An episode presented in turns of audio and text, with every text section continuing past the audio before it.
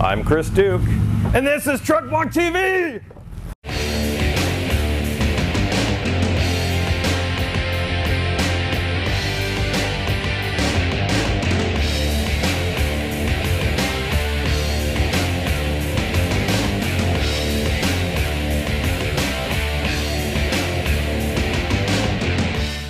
These days, everyone's got a cell phone, an MP3 player, satellite radio, and a portable GPS unit.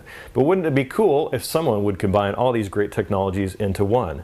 Well, Alpine Electronics has done exactly that. It's called the Alpine IVA W505 Multimedia Station and allows their Blackbird GPS unit to be docked inside as well as to connect to your cell phone via Bluetooth. It also allows you to use satellite radio, play your MP3 player, your DVD movies, and everything else. Today on Truck Blog TV, we're going to show you how to install one of these bad boys and how it works with all these great technologies. As with any large wiring project, make sure you take your time, read the manual, and figure everything out before you get started, which I did a couple of days ago, and I laid everything out here on this table so I can show you how everything gets hooked up. We've got our audio cables that goes straight off to an amplifier. We've got some audio and video cables here if you want to hook up some additional monitors. Of course, our Sirius satellite radio equipment and antenna. We've got a backup camera here, our iPod, and this adapter that hooks straight up to the wiring harness on the back of the stereo, which will show you how that works next. First, you need to remove the stock stereo, and on this Ford, it's pretty easy. All you got to do is open up the cup holder, put two fingers underneath the surround, and pull on up. It kind of pops up. Now we need to disconnect all these climate control cables back here. Disconnecting the cables is pretty easy. You just push in on the tab or pull up on the tab depending on which one, and they easily pop out. Once all the cables were disconnected, I used a 7mm socket to remove the four screws that hold the stock radio in place. And there are two more that hold the tray in place. Now once those screws have been removed, the stock radio slides right out and you can disconnect the antenna and the wiring harness.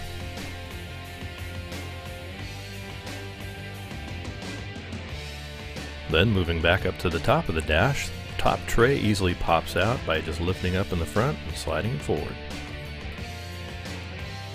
After a couple of minutes and a few screws, your dash is completely open for a new head unit. Try doing that in Honda.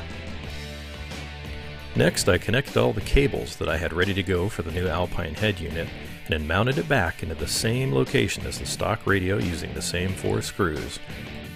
On a side note, I picked up the wiring harness adapter and the dash kit from Crutchfield, which made the installation go a lot smoother.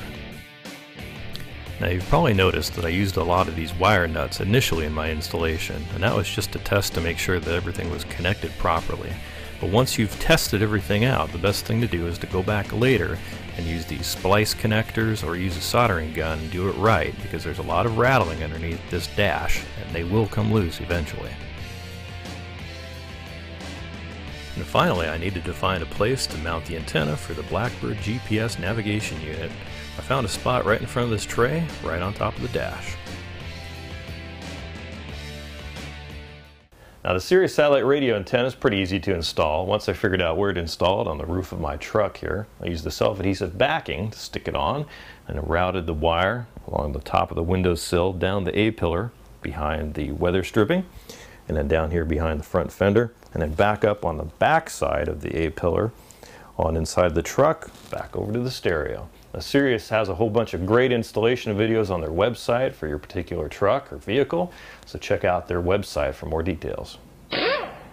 One of the other really cool things about the Alpine IVA W505 is that you can hook up a rear backup camera and we picked up this one off of eBay for about 80 bucks. And since the truck's lifted, we don't have a spare tire anymore and as such we don't need the spare tire lock anymore. So it's a perfect place for this cam to go. So let's see if it's a good fit here.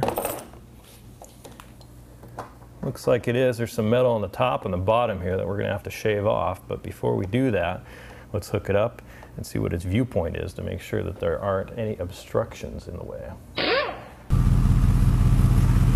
All right, I'm going to put this in place now and see if uh, we've got an obstructive view. Make sure that this bumper here isn't in the way.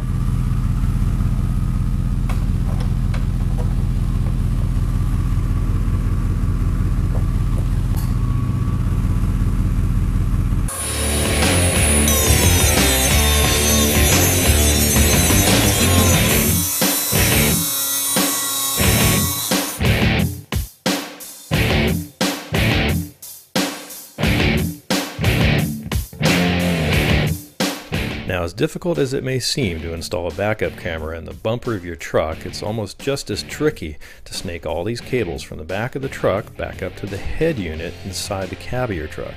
I did this by snaking the wires along the frame of the truck and tying it down tight with zip ties. All the way up to just below the driver's seat, underneath the carpet, there's a grommet. I was able to snake the wires through that grommet and then connect everything back up to the head unit. As you can see, the installation of a new head unit on your truck is pretty easy even with all the bells and whistles, although I did run into a couple of problems with sound from the cell phone not coming through the truck speakers, as well as video not playing from the iPod. But after a quick call to Alpine customer support, they were able to quickly resolve my issues and get me back up and running. Well, that does it for this episode of Truck Blog TV. For more of our videos, go to www.truckblog.tv and also be sure to subscribe to our podcast on Apple iTunes. In five, four, three, two, one. These days, everyone's got a cell phone, an MP3 player. Nice breeze coming in. The gods like when I sing. I'm not an actor. I just I just play one on TV. Let's play with the Batman. Hello everybody, I'm Chris Duke and I'm the host of Truck Blog TV, but starting January 1st, I'm also the host of NBC's The Tonight Show. Now in HD. Hit me! And allows their Blackbird UP Yeah. Kind of look like Peter from Family Guy. Okay, thank you. Appreciate that. It's- really not helping though. Did you hear that? Yeah. One of the benefits to filming out of your own home, you get to hear the toilet flushing in stereo sound. We have more outtakes right now than we get than we do have uh, usable footage. Speaking of footage, you're catching me cheating. Not nice. Not nice, Frozy. Truck Blog TV is now available through iTunes. Just go to the iTunes store and search for Truck Blog and click our podcast and the subscribe button to download all of our videos to your computer or iPod.